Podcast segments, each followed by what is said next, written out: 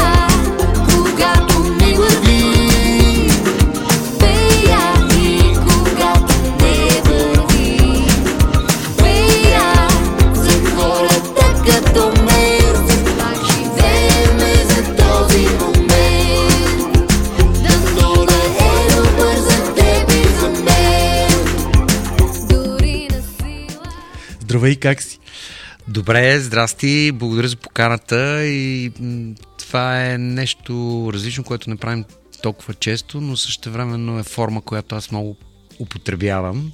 Е, устройваме много, когато карам колело, правя моите активности по планини, зали и спорт, е, да слушам подкаст, аудио, да мога да си го спирам, да мога да слушам когато пожелая. Това е жестока нова форма на медия.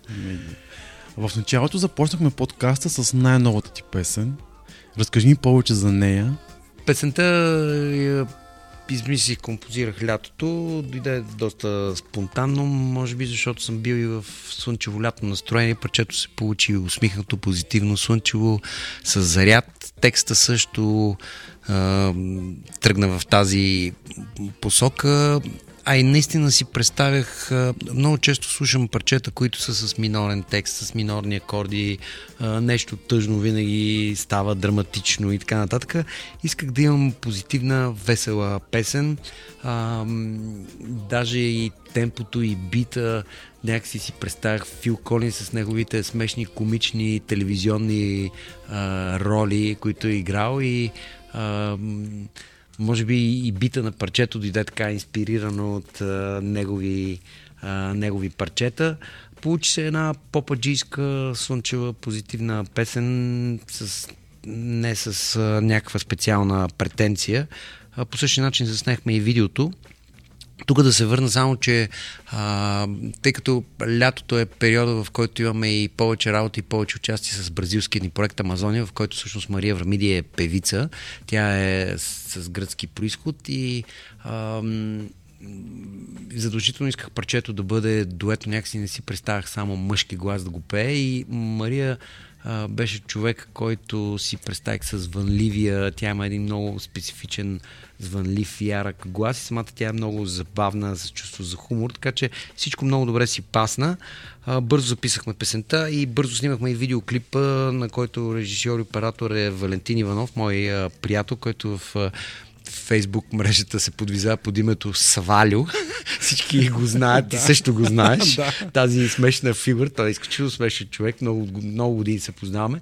И а, да снимаме видеото беше много смешно, защото той първо, че не е снимал до сега музикално видео. Това е първото музикално видео. Той, той снима кратки видеа, филмчета и всякакви други неща, но е свързан много с музиката и артистите, а, така че му обяснявах а, как, а, какво си представям, какво искам да направим.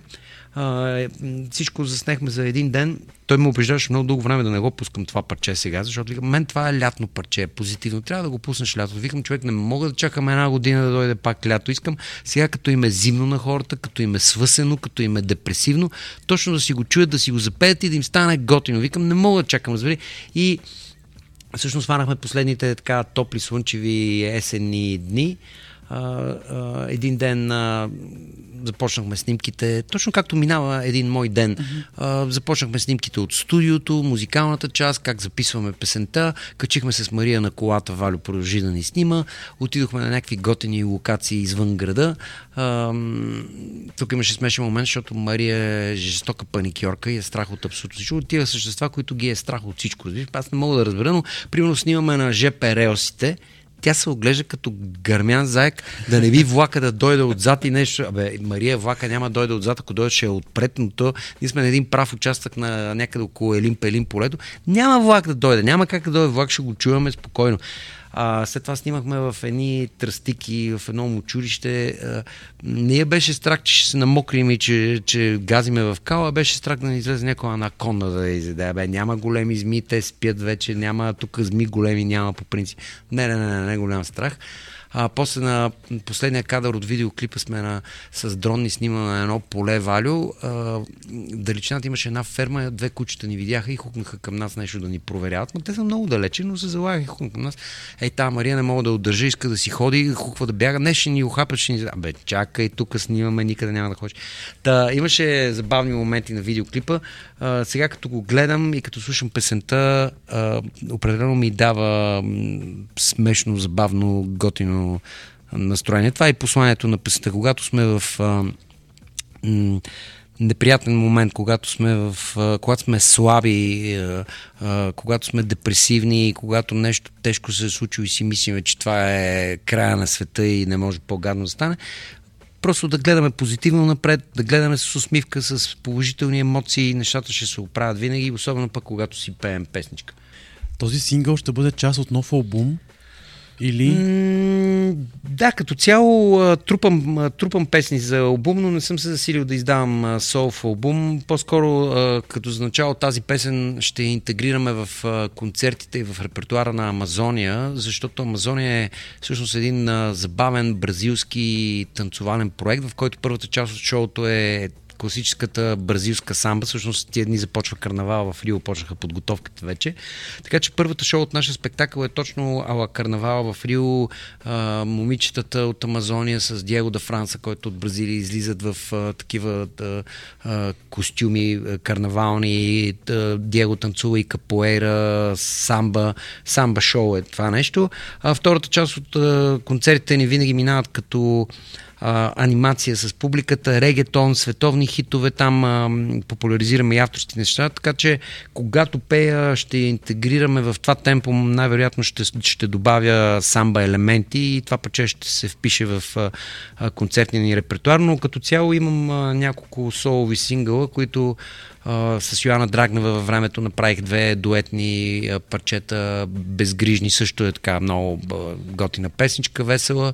А, така че а, най-вероятно след някакво време ще се натрупа достатъчно материал за издаване на солов албум, но това не го мисля, защото правя стохи и други неща междувременно, които са ми по-приоритетни, като например а, с Филип Аврамов и проекта Бок Рок искам да завършим до година албум. Имаме до сега записани пет песни, които завършваме в момента. С Нина Николина тече непрекъснат творчески процес. Току-що пуснахме концертния албум, върху който имаше доста да. моя работа като така основно действащ музикален продуцент на проекта. А, там творим и нови неща. С Амазония искаме да пуснем след два месеца ново парче, което е регетон парче, е написано по испански текст на Мария, българо-испански. Имам планове да направя с Амазония парче, в което да вкарам гръцки, защото Мария всъщност е гъркиня и гърците изкараха последните години много готини денс парчета и така определено си представих как в едно наше парче, парче интегрираме и гръцки язик. Направих и нов латино проект с кубинката Иреня Васкес, който се казва Ире и Лос Папис. Ире и нейните сладурчета, така горе-долу го превеждаме. Та, репетираме с нея, имаме скоро големи така, салса форуми, на които трябва да свириме с бандата. Там също сме готови с първите три авторски парчета, така че тези неща са ми по-приоритетни от... За момента ми е леко скучно солови неща да правя мои. На 18 юни тази година ще навършиш 50 години. Каква равносметка си правиш за този твой половин век? Това е много ужасен момент, в който трябва да правиш равносметка. И тогава си кажеш, ех, защо си живях така безгрижно до сега и не свърших куп важни неща. А, в интересни съм ме ужасява това, че трябва да направя равносметка и трябва да осъзная, че доста време съм потрошил в... Ся, потрошил си му казано в хубави емоции, в планини, в сред природа, сред някакви удоволствия на морето, каравана, сърф, каяци, палатки, планини, какво ли не.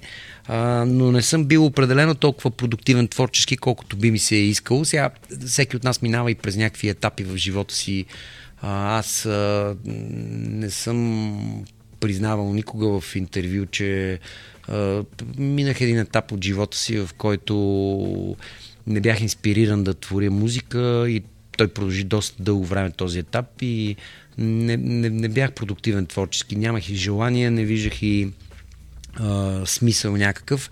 А, слава Богу, премина, премина този момент, излезнах от него, а, но ми коства години да, така, да, да изгреба през него. Ам, иска ми се, като погледна назад, наистина съм бил по-агресивен в творческата част, но все пак и аз сравнително късно започнах да композирам и да продуцирам музика, защото аз много дълго време бях музикант-инструменталист, много години.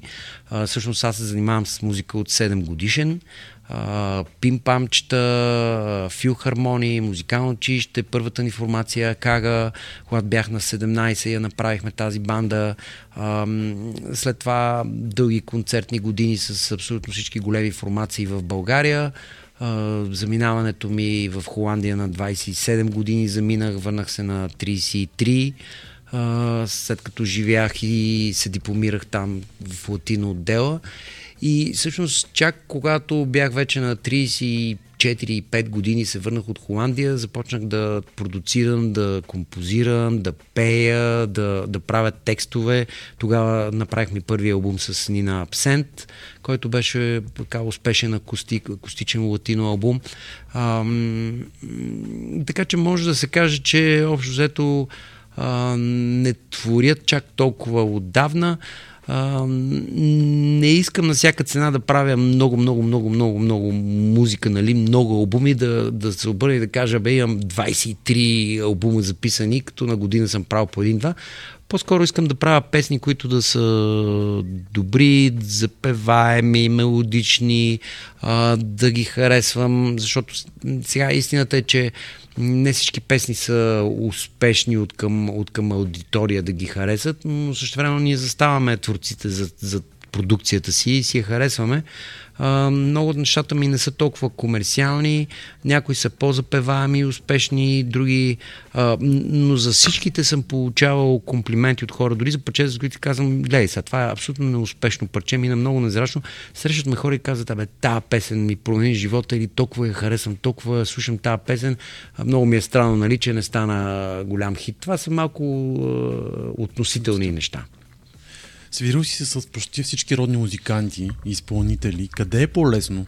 Да си водещият или да си съпортат? А, да си водещ е отговорност. Когато ти си продуцента, когато ти си бенд лидера, звездата, менеджера, както и да го наречем, под каквато и функция да си, имаш отговорност. Имаш отговорност да се случи събитието по най-добрия начин. Имаш отговорност към, към, към публиката, към продажбата на билети, към рекламата, към звука, към продукта. Абсолютно всички отговорности са твои и това те прави и нервен, и а, доста ангажиран, и а, така натръни си до последния момент, нали. Естествено, удоволствието и наградата е огромно след това, нали?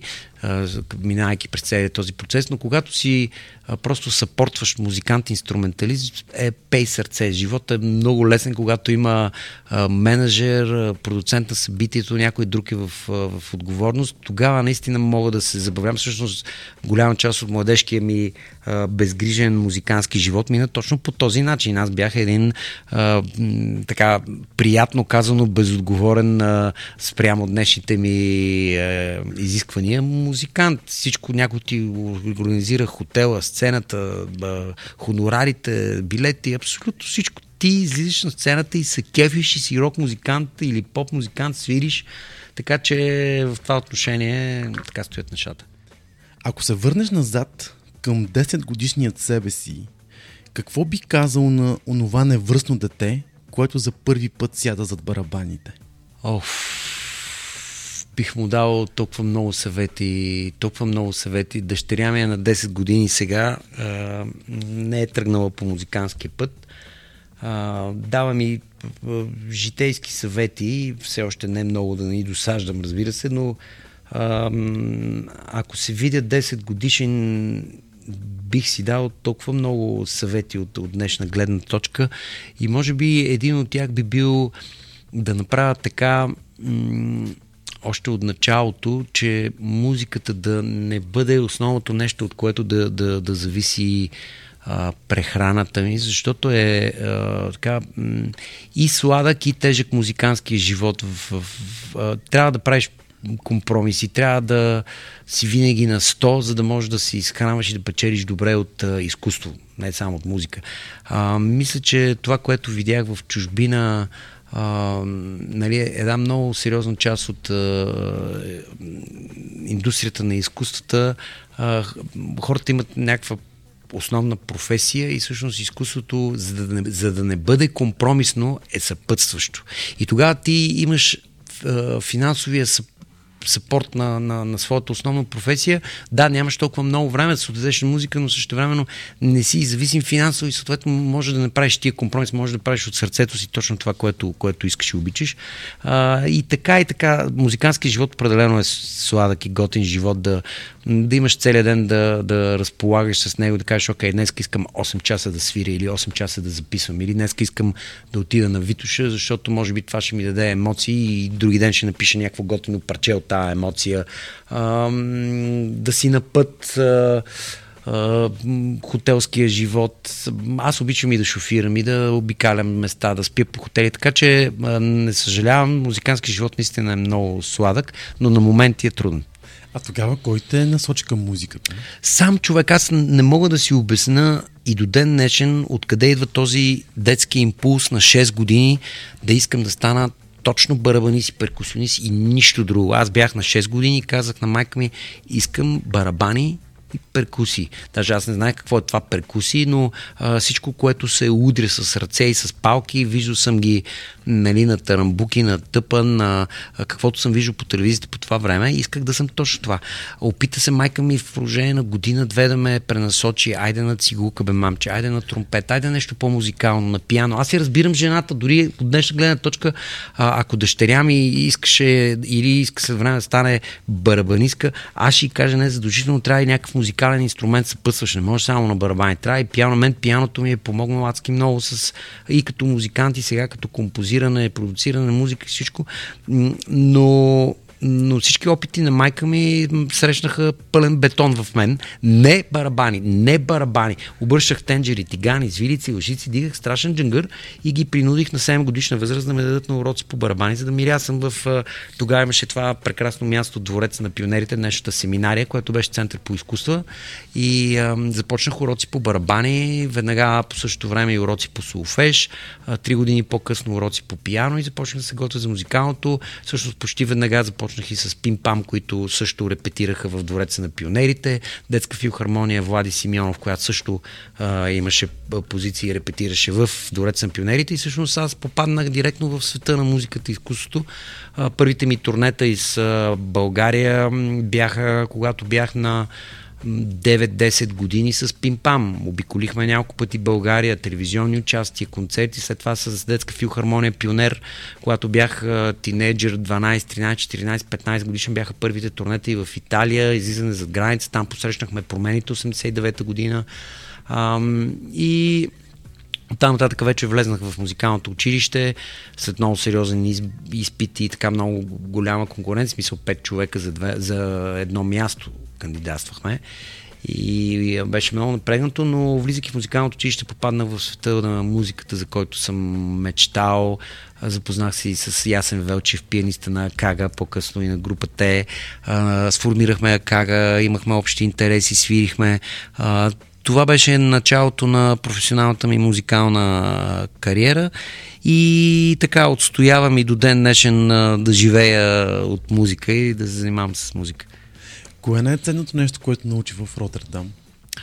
Холандия беше голяма школа за мен. Аз съм бил в казарма, обаче Холандия беше в няколко пъти казарма за мен, защото а, всъщност от а, успешния живот на а, концертиращ музикант, аз бях най-добрия и единствен перкусионист в България по това време, един от най-добрите барабанисти, имах турнета с Дони Момчил, с Каналето, с Куко Бенд, с Слави в шоуто, с Лили Иванова, с Акара, с а, Нона Йотова Бенд, с който си помислите съм записал и съм свирил и бях така на, на, на върха на веригата като, като музикант, инструменталист.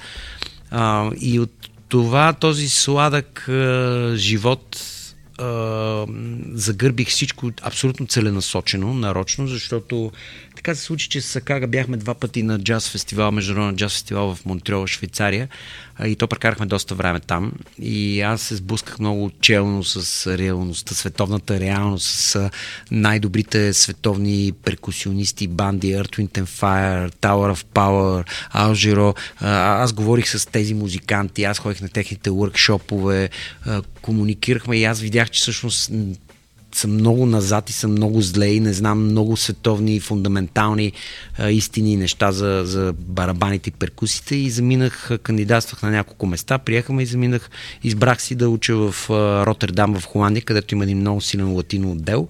А, и всъщност тази петгодишна школа, която изкарах там, освен че се дипломирах, освен че започнах още на третия месец да се прехранвам от музика за живее, което беше и късмет и доказателство за мен, че а, нивото, което имам не е само българско, но е достатъчно добро, за да мога да живея от музика където и да е по света. А, там се доказах на самия себе си и същевременно се научих и на много простички житейски истини, а, отношения между хората. Видях как се държат хората в цивилизования европейски свят и до ден днешен а, това нещо а, го виждам а, и го съпоставям спрямо България и Балканите, как се държим тук, как се държат в а, една централна и северна европейска страна. Отношенията между хората, културата, образованието, всичките тези процеси, економическото развитие. А, все пак живях там, а, плащах си абсолютно всичко с парите, които спечелвах от музика, а, как работи музикалния бизнес и индустрията там, какво отношение имат хората като цяло към работата към работата, към живота, към личното си време, а, хигиената, която спазват в работните си отношения, как не смесват личното с професионалното, защото България е един от големите бъгове, че ние смесваме емоцията и личното отношение с професионалното. А те са две отделни неща. Не трябва да се смесват и не трябва да има а, разсърдени и обидени за това, че ти не си вършиш добре работа. Аз ти правя забележка, санкционирам те, мога и да те изгоня, мога и да те уволня, ако щеш но ние може да останем приятели. Това са две отделни неща. Нямат нищо общо. Едното е професионализъм, другото е, е приятелство. А, така че много неща научих. Научих се и да готвя.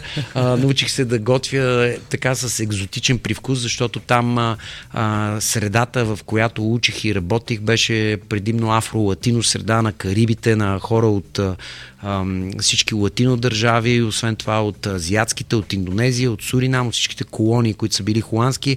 Аз имах и турнета няколко пъти и, и работа в най-различни екзотични държави, докато бях в, в Нидерландия и всъщност от тях прихванах и така цветния екзотичен вкус в каквато и манджа да правя, вкарвам някаква, екзотика от някъде. А, много интересно беше. От културите им поех, от музиката, разбира се, а, както се казва така, откраднах максимално много от занаята, но още тогава имах мечта да се прибера един ден в България, да имам моето студио, моята база, бандата, да мога да композирам, да продуцирам. В смисъл, вече не се задоволявах само с музиканта и с инструменталиста. Това ми беше в един момент вече недостатъчно скучно. Исках много повече. Исках да композирам, исках да пиша тексто, исках да се пробвам да пея. Винаги в мен е напирал желанието да, а, а, да пея, но в бандите, в които съм бил, винаги имал певци солисти. Просто съм пял бек вокали. Винаги съм искал и да имам така солови изпълнения. Исках да продуцирам музика, да имам студиото. А, представях си как съм на палатка, на каравана. Планините не съм ги забравял никога. Съм бил от малък. Съм така любител на, на природата. Така че тази моя фантазия, тази моя мечта, тя живееше с мен през годините и установих, че няма да съм щастлив, ако остана да живея там. Ще се опитам да пренеса каквото мога и най-доброто, което виждам при тях, да го пренеса в България. До някъде успях, до някъде не, защото трудно можеш да пренесеш така, културата им най-вече в комуникацията помежду си като хора, като общество, отношението. До някъде можеш да го направиш. Нали, всеки един от нас изгражда един малък свят, един малък кръг, както е каза Робърт Дениро, The Circle of Trust, нали, кръга на доверието и този наш а, кръг в... Но, но ти не можеш да не излизаш от него, ти не можеш да отидеш до магазина, на улицата. А, по какъв начин реагират хората, когато а, се засекат с колите или се чукнат с колата, а, по какъв начин реагират тук, по какъв начин реагират там, по какъв начин реагират в Индонезия или в Оман а, а, или в Гренландия и, и, и цялото това нещо а, има много исторически и геополитически обстоятелства, които са довели до това хората по този начин економически и културно да са развити там и, и, и ние да сме развити където сме развити в момента. Съжаляваш ли, че се върна в България? Има моменти, в които изпитвам така нерв и казвам, мих, защо се прибрах тук да ви, да ви слушам просотиите или да, да ставам свидетел на това нещо. Но то е много по-рядко, отколкото положителната емоция от, от, от кефа да правя а, и да пласирам и да живея от, от, от моята музика, а, от, да се любувам на близките си хора и на природа, така че а, има, такива, има такива моменти. Да, липсват ми липсва ми да се кача в, в Роттердам на втория етаж на влака да пътувам до Амстердам, да гледам красивите зелени полета, всичко е толкова чисто подредено, влака е толкова чист, влака е толкова точен и бърз. Липсват ми усетените им прекрасни магистрали, каналчетата с гъските, с зайчетата, с това да можеш да караш колело, независима, независима алея за колело. Ти можеш от един край на Холандия да влезеш на колело и да стигнеш до другия край на Холандия, без да пресичаш, се казва, големи автомобилни артерии. Само по велоалеи. Тези неща много ми, ми липсват и много ми се иска да работим в България в посока да, да, да, да направим поне някаква малка част да, а ще от това. успеем ли? Няма ще късне. А, не знам. Не знам дали ще успеем, защото ам, като че ли от една страна ам, българския народ иска да го имаме този западен свят, но от друга страна ние не искаме да се разделим от много навици, много как да кажа грешни грешни концепции и навици през годините, изградени относно работата ни, общуването ни и така нататък, които ние ги смятаме за положителни, нас и ни харесва да е така, но също времено искаме да вземем и от, от Запада най-доброто. А то едното е несъпоставимо с другото. Няма как да стане. Просто ние трябва да променим много от а, а, мирогледа си, дори в днешно време и как работим, дали работим качествено, как учим, как се образоваме, как образоваме децата си и, и в културно отношение, говоря с им чисто само технически образователно, а ние не го правим това нещо. Нали, ти си а, а, ти си а, селандур, който слушаш а, супер ориенталска чалга, а, псуваш като каруцар, говориш супер некултурно, държиш се така некултурно и на пътя с колата. А, общуването ти по всякакъв начин е, е, е некултурно, нямаш образователен ценз, работиш 5 за 6, там пиеш кафенце половината време през деня, а, ходиш на работа от 9 до 3, колко работиш ти си знаеш. Така възпитаваш децата си и същевременно искаш да постигнем западния продукт. Ама хора, те, те са съвсем различни в адски много отношения. Аз съм бил тях сред тях, работил съм като тях, учил съм като тях, аз ги познавам. Мисля, няма такова нещо. Те стават в а, а, пет и половина сутринта. Той дори не закусва вкъщи, той бързо хваща влака в 6 часа, за да е на работа в 7 или в 6 и половина, 7 хваща влака, за да е на работа в 8. Той закусва в влака сандвич.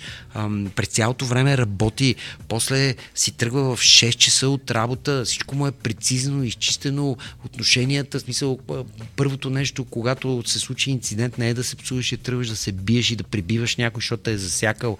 Куп, куп неща могат да се говорят тук, така че самите ние трябва да изчистим в главата си дали искаме да променим в себе си първо нещо, за да може да, да постигнем това, което те са постигнали. Да си поговорим малко за политика. Тъмън за... на там наклонихме да, без да За какво неща. стана неразбран?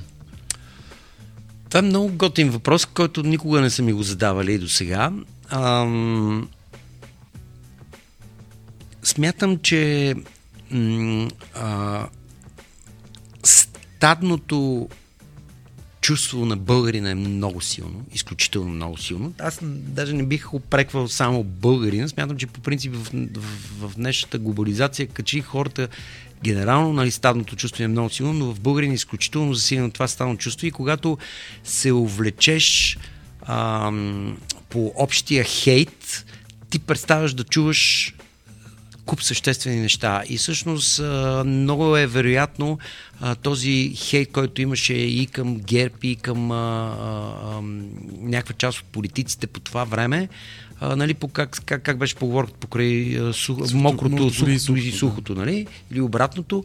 А, така че а, всъщност а, това, което аз започнах да правя в сферата на културата и исках да направя, то имаше такава възможност само в случай, че а, има някакъв кръгозор, аз да съм в комисията по култура или в Министерството на културата в продължение на 3-4 години, защото когато тръгнеш да правиш а, някакви подобрения, дали ще ги наричаме преструктурирания, реформи, подобрения или каквото и да е, ти трябва да имаш един кръгозор на почти пълен мандат 4 годишен или 3 години, за да можеш да, да извървиш този целият път, защото някои неща не са променени 60-70 години, ти искаш да ги избуташ. Няма как да стане, просто ти трябва технологично време за някои неща. Най-малкото едни а, промени в законите изискват месеци наред първо да направиш работни групи, да, да изчистиш и изкристализираш какво искаш да се промени, какво трябва да се промени, а после да, да, това нещо трябва да има сапорт от, от гилдите, от ресора, от сектора.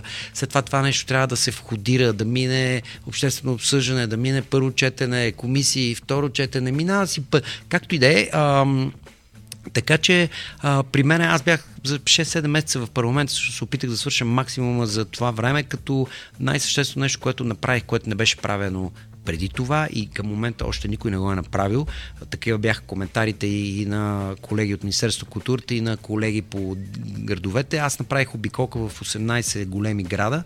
Не можах да обиколя абсолютно всички големи градове. Трябваха ми още поне 5-6 големи града, но 18 големи града и във всеки град направих срещи с всички ресори на културата. Театри, библиотеки, читалища, музеи, галерии, театри, музикално-сценични, оперни състави, балети, духови оркестри, да не изборявам абсолютно всичко, народни ансамбли, срещи с хиляди-хиляди хора, в които срещи всъщност аз набелязвах и направих една програма до ден днешен тя всъщност не е осъществена. Тя седи като програма, която някой ден някое правителство трябва да започне да осъществява. Това е вследствие на тези разговори с колегите. Направихме една програма с всички неща, които добри, които са се случили и такива, които не са случили, трябва да се случат. А, какво искат ръководителите на, на институтите и какво искат а, всъщност работещите в институти, защото това са две различни гледни точки. А, много полезно беше, изключително интересно. А, направиме готов за работа в а, сектор култура, независимо дали ще е в изпълнителната или в законодателната власт, но аз съм подготвен по всяко време да бъда в полза на, на този сектор. А, отделно се опитах а, за времето да помогна а, през комуникация с министра на културата относно а, COVID, програмите по а, COVID мерките. Нали, ето, а, моята песен е записана с а, подкрепата на Национален фонд култура. А, да, изминалите две години всъщност стана ясно, че този сектор култура, който а, по принцип живее добре без политиката, в определени моменти има нужда от а, политиците и от държавата. А, всъщност една част от сектора е на държавна дотация, тя не може без а, държавата, но също време тя, тя генерира и а, собствен приход, който в баланс с подкрепата на държавата а, прави нещата горе-долу, горе-долу окей, защото горе-долу, защото една заплата от 1200-300 лева не, не е окей okay за, за днешно време, а това всъщност заплатите в държавния сектор горе-долу. А, същевременно този сектор се, се е свикнал да оцелява и да се развива въпреки политиците и тяхните решения. Тоест, ако ти много не му пречиш, той е окей. Okay. Ако, ако някой реши да прави много генерални реформи, този сектор се надига и той не иска пък да прави много големи реформи, защото не е ясно дали те няма да му развалят до сегашния стил на работа и на, на живот. Тоест, хем искаме промени, хем искаме заплатите да са 4000 лева на, на мене като цигулар в uh, филхармонията, но същевременно не искам да ми правите големи реформи. А пък финансови министри и въобще политиците казват, не, не, ние не, няма как да стане това нещо без а, оптимизации и сериозни реформи. Много е а, палав и, и, и дълъг този а, разговор, но а, наистина съдействах а, с разширяване на някои програми. Нали, в конкретика мога да кажа, че а, с моя помощ а, беше отделено повече от 1 милион, милион и 200 хиляди бяха заделени повече към свободния сектор по една от програмите, които достигнаха до групи като БТР, като Д2, театри и така нататък.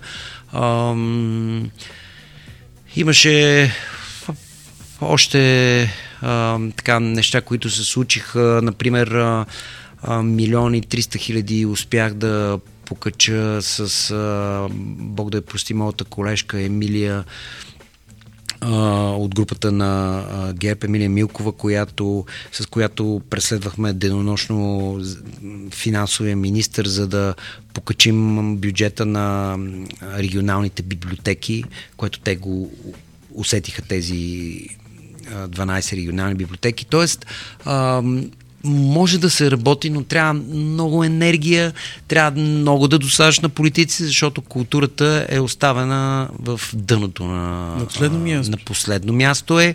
А, в интерес на истината, тук много малко хора от културата знаят, но примерно Министерството на спорта е в с няколко пъти по-нисък бюджет от Министерството на културата, но спорта е изключително популярен, световно популярен и те генерират от реклами, от всякакъв вид допълнителни приходи, генерират един много сериозен бюджет но ето сега скоро беше репортажа за а, комплекса Червено знаме и басейнат трагична ситуация. Тоест и, и, и спорта и културата са в днешно време доста неглижирани и изоставени а, най-накрая. А, така че при нас борбата за да ни се обърне, мя, обърне внимание и да дигнем бюджети и, и да се случват нещата, а, минава през едни... А, трябва да има много активни хора като министри, като замминистри и те трябва да имат подкрепата на сектора за а, подобрени оптимизации и реформи. А такава подкрепа много често липсва. Защото при нас всеки е сам за себе си, всеки се справя някакси сам за себе си и всъщност то типично за да, Балканите и за българина е не сакам на мене да ми е добре, на Вута да му е зле. А, в момента, в който имаме представител от, от сектора, както бях аз, нали, кой е той долу, махнете го, свалете го, не го искаме, какъв е той, а, почва. В момента, в който няма такъв, защо политици взимат решение за нашия сектор? Сега последно ти какво искаш? Да имаш човек, който е от а, твоята черга и зима или искаш да е някой, който е политик и няма нищо общо с тебе и той просто само ще спуска нареждане и ти ще ги изпълняваш и ти си го хейти, защото той е политик, не е от твоите. Тоест, а, трябва самите ние, както казах още в началото, да, да вземем решение какво искаме и как го постигаме и, и, и, и да имаме нашите представители, но, но и да ги подкрепяме и да ги бутаме напред, защото много малко са хората от сферата на изкуството, които искат да се занимават с тази тежка. Тя, тя не е приятна работа. Нали, ти заставаш там на пангара, плюете всички, хейтете, също времено трябва да, да комуникираш с едни много дебелоглави, дебеловрати политици, които не са свикнали да обръщат внимание на този сектор. И ти трябва да ги убеждаваш колко е важно и да си наханен там. Защо културната гилдия е толкова разделена? Ами, а, първо, а, сектор култура не е лесен, защото се състои от а, а, ресори, това са подразделения, така се каже, в сектора, които а, са достатъчно различни с различни интереси. Тоест, аз като свободен артист имам съвсем различни интереси от теб като а, а, музикант на държавна работа в операта, в филхармонията. Това е веднъж. Втори път а, музикантите имат различни интереси от театралите, които имат различни интереси от а, художниците, които имат различни интереси от читалищата и библиотеките. Тоест, ние имаме много различни ресори с различни интереси. Всеки дърпа сам за себе си един министр на културата, го разкъсва, всеки го дърпа за неговите си неща. И а, всъщност това предразполага едно разделение на а, сектора. Веднъж, втори път това, че сме на Балканите и че сме българи и както имаме много поговорки нали, а, на тази тема и вицове, а, ние а, се дразним на успели хора около нас или такива, които са успели да стигнат сред политиците и всъщност искаме да си ги придърпаме обратно при нас и искаме да ги размажем, да ги унищожим, не мислейки трезво, че всъщност може би това ни е шанса да прокараме това, за което ревем и искаме да се случи. А, и както казах, следващия момент, когато всъщност пък политици са назначени в министерство или повече политически фигури, ние не ги разпознаваме като наши хора и много често наистина се случва така, че тях не ги е еня за това нещо, защото те не са го живяли този музикански живот, те не го разпознават, те не знаят какъв е точно. Затова аз смятам, че в политиката и, в, и между политиката и изкуството трябва да има непрекъсната комуникация и разговори. Много е важно, когато ти си министър а, или политик и тръгнеш да правиш някаква а, реформа, някаква промяна, да си направил едни срещи, едно обсъждане, да си говорил с основните играчи в сектора, да, да, да си наясно какво тръгваш да правиш, каква е подкрепата или не подкрепата за това нещо, да си наясно защо се прави, ако вкарваш делегираните бюджети, защо ги вкарваш тия делегирани бюджети, те какво ще ти донесат, какъв ще е плюс, какъв ще е минус и така нататък. Но да, има голямо а, разделение, има завист, има и хейт и те са се така типични български черти. Какво мислиш за квотите българска музика? А, това е пак един пример на, на разделение, но той и на голяма доза неразбиране, защото една част от колегите казват, дигат лозунга и казват, искаме 50% българска музика навсякъде. Това да бъде с закон. Сега, първо, тия държави, дето всичките ги даваме за пример, а, много от тях това нещо работи без закон, защото те са патриотично настроени. Тях такава им е културата, израстването, раждането, настроението. Една Гърция, една Сърбия, една Македония, една Румъния. Те нямат нужда от закон. Тяхната музика е номер едно в тяхните души, сърца и глави и всъщност и собственика на медията, и редактора, и политика, и всички са на това мнение. И няма, там няма спор. А, има други държави, в които това нещо е прокарано чрез закон, въпреки че една Франция, тя е достатъчно така а, патриотично също настроена, но там има и закон допълнително. А, но спазването на законите, политиците им, не искам да влизам и в тази дълга тема, там има векове традиции в политиката, и в законодателството, и в наказанието, и във всичко, а, че да се сравняваме с тях. В по-голяма конкретика мога да кажа следното нещо. Когато тръгваш да прокарваш такъв закон, първо стана ясно, че такъв закон може да бъде вкаран само в обществените медии, БНР и БНТ. БНР и БНТ и към момента въртят почти 50% българска музика, без да им бъде наложено с закон. Всички частни медии, те са на може би 80-90% западна собственост. Съответно, те имат економическа изгода да въртят западните каталози, за да генерират печалба за западните продуценти и артисти. Да не говоря, че все пак а, а, популярната и успешна световна музика е западната музика, нали? не българската. Ние не сме излезани на световния пазар, за съжаление. А, и от тук нататък влизаш в проблема, в който искаш на частните медии да наложиш с закон повишаване на а, процента българска. Те това го приемат като вмешателство. Ти не, ти не си имал срещи при това. Тоест тази, тази група музиканти и творци български, които искат да променят това нещо, а, те не са направили среща с а, асоциацията на, Б, на Абро а, на радиотелевизионните оператори, не са стигнали до съгласие, а, не са стигнали до, до, до, до медиите а, с посланието защо и как да стане и всъщност се опитваш в парламента през задни вратички или през някои партии да го прокараш. Няма да мине, разбира се, че няма да мине. Та не работи така системата. Ти трябва преди това, както казах, да имаш някаква подкрепа и съглашателство в сектора с основните играчи. Основен играч е Абро. А, трябва да го разберат това, защото и, и частите медии казаха, ако вие това нещо ни го наложите, ние в момента въртим 15% българска музика.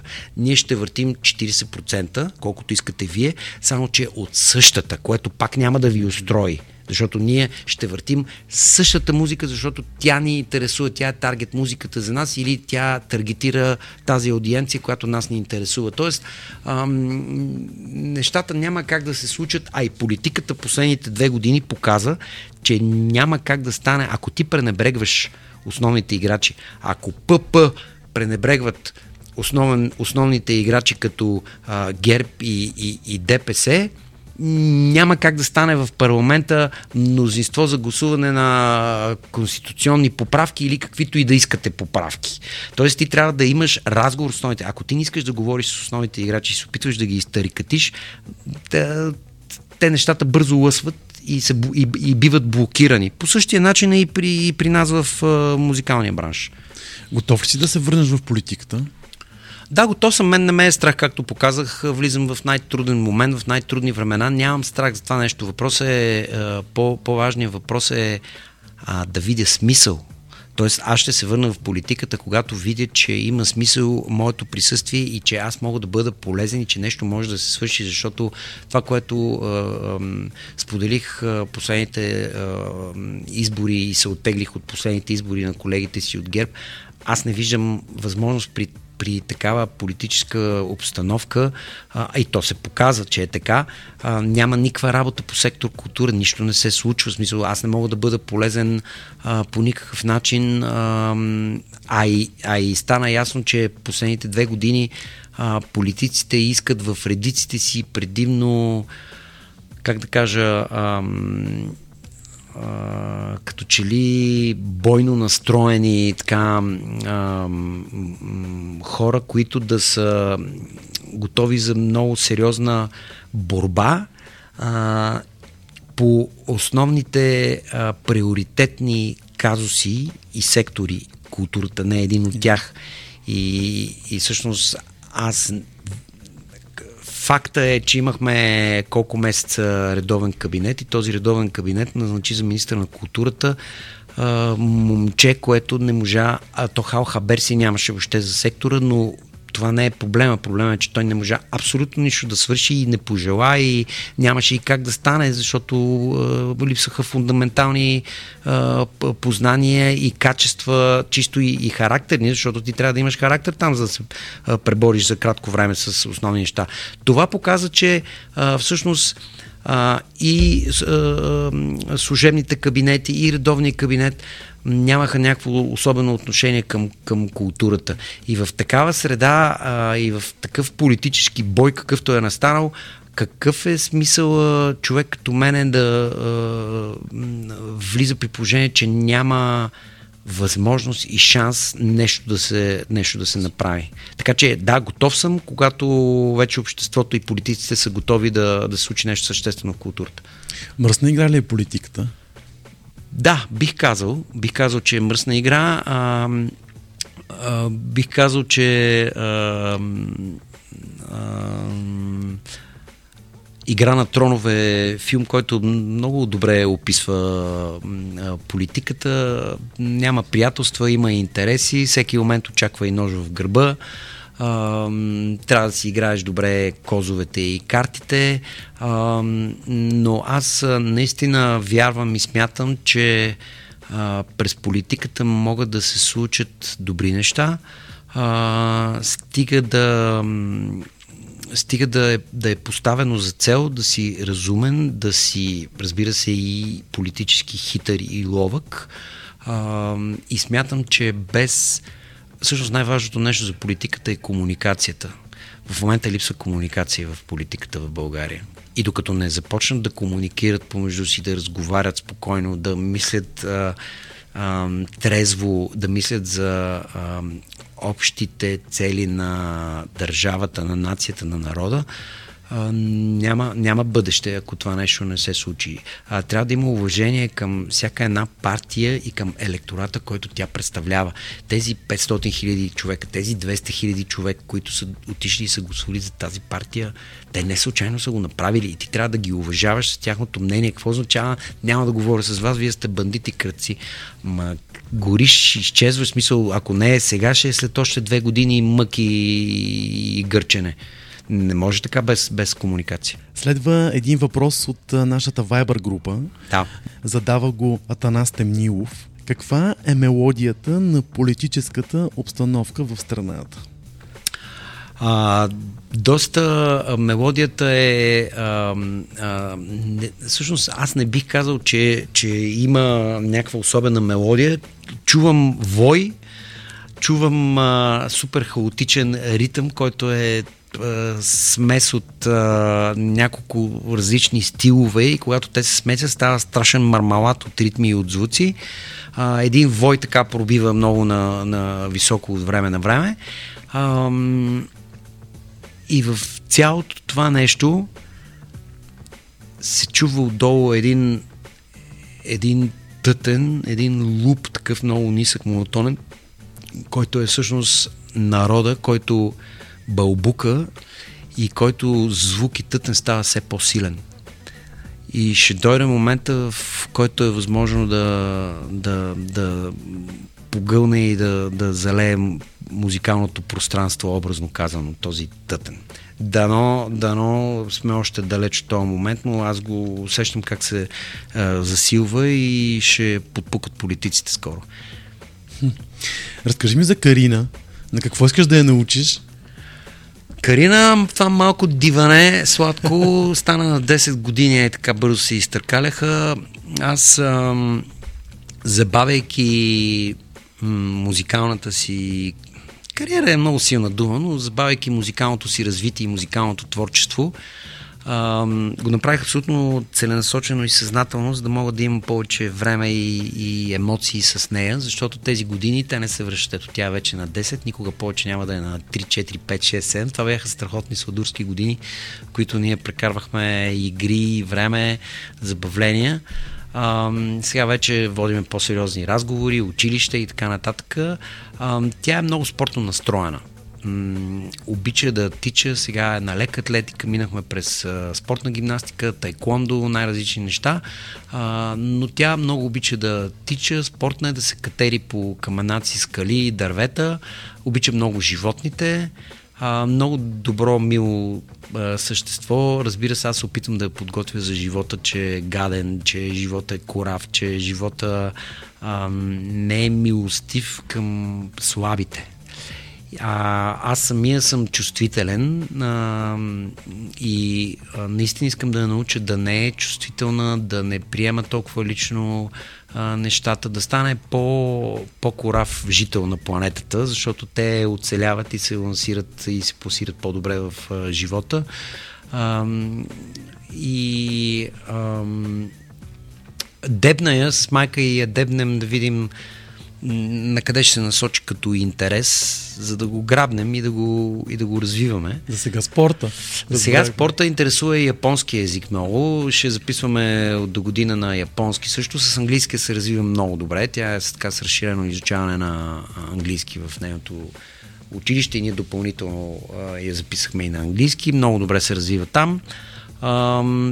Ходеше и на пияно, много добре се получаваше и пеенето, и пияното, но никой не я натиска и не я тласка към, към музиката. Бъдещето ще покаже. Ние прекарваме всяко лято с нея по няколко месеца на караваната или поне един месец на караваната морето, забавлява я. Така искам да й предам този свободен дух и живот, който може да получиш в България с природата, която имаме и на планина, и на море, и на язовири, и на палатки, и всякакви такива форми. Тя язди доста, така, от, от всъщност тя не можеше да ходи добре, когато започна да язди конче и от тогава е така много навътре и на ти с конната езда и с отношенията с конете. Ако можеш да върнеш времето назад, би ли променил нещо? Да, аз не съм от тия хора, които чувам нали, някои хора как казват, нали, за нищо не съжалявам. Не, аз бих променил неща, бих върнал времето назад, бих изиграл по различен начин ако щеше разговори с хора, решения. Правил съм грешки, правил съм много грешки в отношенията с хората. Бил съм понякога прекалено и груп, прекалено директен, прекалено откровен. А, не, смятам откровенността и директността за а, някакво силно а, качество. По-скоро смятам, че а, това да бъдеш тактичен и внимателен е по-силно и добро качество, но примерно при мен то се изграждаше в, във времето следствие на опита, а не, че така съм го имал и съм роден така. А, така че да, бих, бих изиграл по различен начин някои свои движения в този живот, но уви, единството, което мога да правя е да получавам, а, така да си научавам уроците и за в бъдеще да, да се надявам, че няма да в оставащата част няма да правя някакви генерални грешки. А от провалите страхуваш ли се? Страхувам се, да. А, страхувам се от провали, но съм ги приел като неизбежна част от живота. а, знам, че, а, нали, знаеш, няк, някакси, като че ли има хора, които са родени в този живот, да са победители, да им се случват леко, елегантно нещата, да бъдат успешни. Аз не съм от тия хора. В смисъл, случват ми се трудно нещата, случват ми се с грешки. А, така че, да, страх ме е от провали, но, но смятам, че и този страх те държи внимателен да не правиш грешки, държите на штрек и, и, и така, може би, да си по добър в това, което, което правиш. Но пък провалът не е лошо нещо, все пак това е някакъв урок. Абсолютно, абсолютно. Уроците да, да, да си вземем полука и да се научим от провала е изключително важно нещо. Сега има и малки и големи провали, нали? Най-вероятно всички сме минали и през, и през двата вида. А, така че а, мисля, че уроците, ако ги взимаме уроците от малките провали, ще може да избегнем голям провал, но силни са тези хора, които след голям провал стават и успяват отново. Още един въпрос от Viber групата, то е от Яна Лазарова. Как изглежда ритъмът на живота в няколко такта? Да се опитам ли да го изтропам? Не ми. Айде да видим какво ще излезе на, на аудиозаписа. Хайде. Почваме много бавно, много финно. Нещата се забързват, ускоряват, стават по-силни. А, може да има падове, избухвания и по същия начин, по който започват обикновено, по същия начин и свършват в един така обикновен класически сюжет. Нали, имаме всякакви варианти, в които рязко свършват, но а, нещо такова.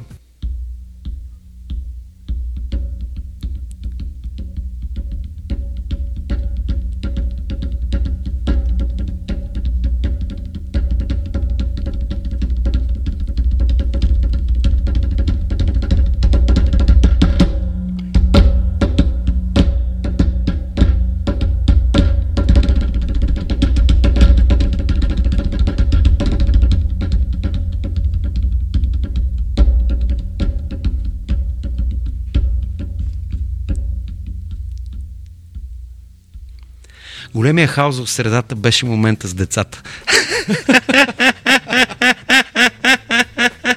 Когато имаш деца, семейство, някога, това е голям хаос да. и това, това беше големия хаос, да знаете. Сега мисля, че е време за нашата рубрика Моята забавна история. Моята забавна история. Аз имам една, която, за която никой не знае. Тя е много... Днеска, между другото, съм, може би защото те познавам от, от малък и си изключително а, симпатичен, приятен младеж, все още в моите очи си такъв да знаеш. Благодаря. Ще останеш такъв. А, и съм предразположен да споделям някакви неща, които а, трудно, трудно излизат по принцип. А, разказвам ви една много смешна история, която на моменти е глупава, а, до някъде е и трагична за мен а, и, и от която все още излизам. Тоест тази история е много прясна. А, не съм ми разказал, даже хората не разбраха, че преминах през нея, защото успешно я скрих в живота си, но сега мога да я споделя вече. А, преди близо 3 месеца ще станат. А, излизам на разходка в планината с приятелката ми Ирина и нейното диво куче, смешно което е австралийска овчарка. Аз съм а, човек, който има много спортни диви занимания, с които мога да се прибие по всякакъв начин много успешно. Спускане с колело от планина, кросов мотор, карам, сърф, а, а, всякакви форми ендуромотор, нали, всякакви глупости правя, с които мога да се пречукам добре. Но, нали, знаете, Господ когато е рекал, че няма да случи по този начин, а по друг. И излизаме на неделна лека разходка в планината Сядаме на една поляна да си почиваме на бонсови поляни отгоре над а, горна баня. Всичко е супер спокойно, времето е готино, никакво напрежение. Да спомена, че съм в добра спортна форма, тренирам всеки ден, нали? А, и изведнъж кучето изчезва, бре, къде е това? Куче Декстър. Декстър, ела тук Декстър, няма го Декстър и изведнъж Декстър се появява с едно стадо кози, което не знам от Горна Бана или от кое село, отдолу някъде някой си е пуснал. И това стадо кози нито имаше кучета с него, за съжаление, нито козар, защото нямаше да се случи и следващата случка. И нашия хубавец подсъзнателно явно му изкача, гони стадото кози, пердаше ги през краката, гони ги, турмози ги то всъщност същността на това куче е да прибира стадото към селото, нали? То, да. Това е правил. Аз изпадам в пълна паника, защото същото куче 2-3 месеца преди това удуши една невинна гъска на една приятелска ферма бяхме. И аз изпадам в истерия, че случи нещо лошо и правя зверски спринт. Почвам да бягам и да го гоня. И в момента, в който спринтирам, се засилвам много и всъщност се озовавам по едно на надолнище, в което съм развил така скорост, че не мога вече да овладея. И в същия момент усещам как под краката ми свършва земята. Явно имал някаква яма, отгоре е имало слама, дълги треви, които съм видял. И аз полетях с рамото напред и се приземих в а, една бабуна и скъсах връзки на ключицата. Ключицата штръкна, всъщност мускули сухожилия, които държат ключицата долу ги скъсах. Тя штръкна нагоре. А, в последствие ми направиха операция преди два месеца и половина. Сега съм с два анкера и с едно въже. А, с Нина една седмица обикаляхме по концерти Германия, Русе. Аз свирих с а, такова рамо, защото нямаше как просто да ги отложим. Това се случи два дена преди това. Но докторите ми казаха, ако не дойдеш да оперираме до две седмици, въобще не идва и след това. Та, наложи се да влезна и за операция. Сега се възстановявам. рехабилитация, тренировки. Болезнено е много, защото рамото много бързо атрофира, скъсяват се връзки сухожилия, мускули. Сега ги разтягаме наново. Но а, смешното нещо е, че всъщност аз гоних а, стадо кози и едно куче. и като бях в клиниката за операция в Военно-медицинска академия, доктор Русин ме видя в началото и вика, какво става при теб, защото наредили се един моторист, да. един футболист, ръгбист, нали, всякакви имиджови готини падания, нали. Ти какво направи, бе, Калина? Как, как стана това Ами гоних стадо кози едно куче и да вика, добре, тази история не ми е разказва въобще, защото е достатъчно успешна и така много ми се смяха, но това е историята. Докъде стигна с твоята мечта за Еверест? А, чета много книги, тук последните две години от COVID вълната на сам съм на тема четене на, на книги за опинизъм, бестселерите за Евера, за К2, качване и така нататък. А, всъщност, може би не съм сигурен дали мечтата ми вече е да кача непременно Еверест. Разбира се, днешно време се качва с кислородни бутилки, организирани експедиции и това не е толкова интересно, колкото да, да отида в а, Хималайте и, и да се кача на някаква възможна височина от към а, 5000 метра, примерно на височината на базовите лагери и да прекарам там време и да направя някакви обиколки в селищата, където живеят самите а, тибетци, самите местни жители, защото от всичките книги, които прочетох, а, всъщност да, лишенията, амби, амбицията да качиш на всяка цена тия върхове и така нататък, окей, но по- по-интересни са ми местните жители, местните села, а, височината, която е сравнително, защото а, ако си без кислородна бутилка и с адаптация, до към 5000-5500 метра, това е максимума, на който се климатизираш. Останалото вече наистина става опасно за организма, може както просто си вървиш директно да колабираш и да умреш, защото организмът ти не поема тази надморска височина. Така че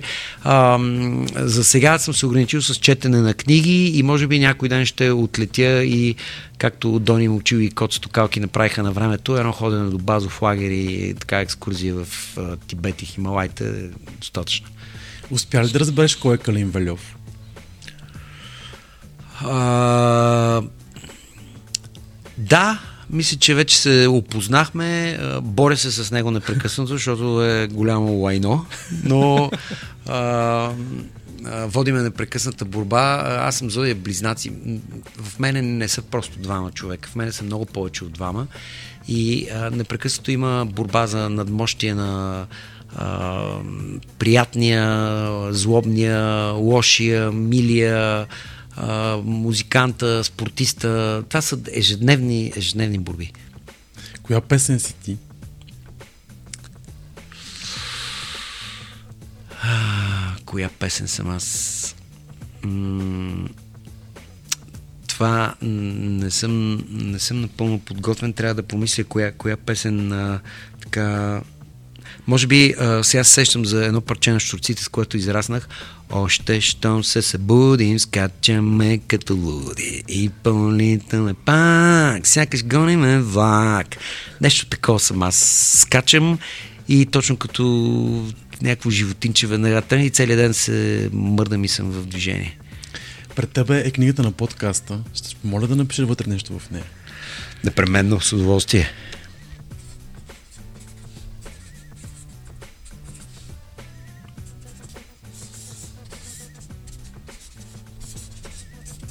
Обичайното бараванче. Е така. Ще го прочетеш сега? Да. Това, това беше, може би, най-откровеното ми интервю до сега. Удоволствие и предизвикателство бе за мен, Толик. Много ти благодаря. За мен беше удоволствие. И за мен. Благодаря. Слушахте 24 часа от живота. Още епизоди може да откриете на 24часа.bg и във всичките ни подкаст платформи.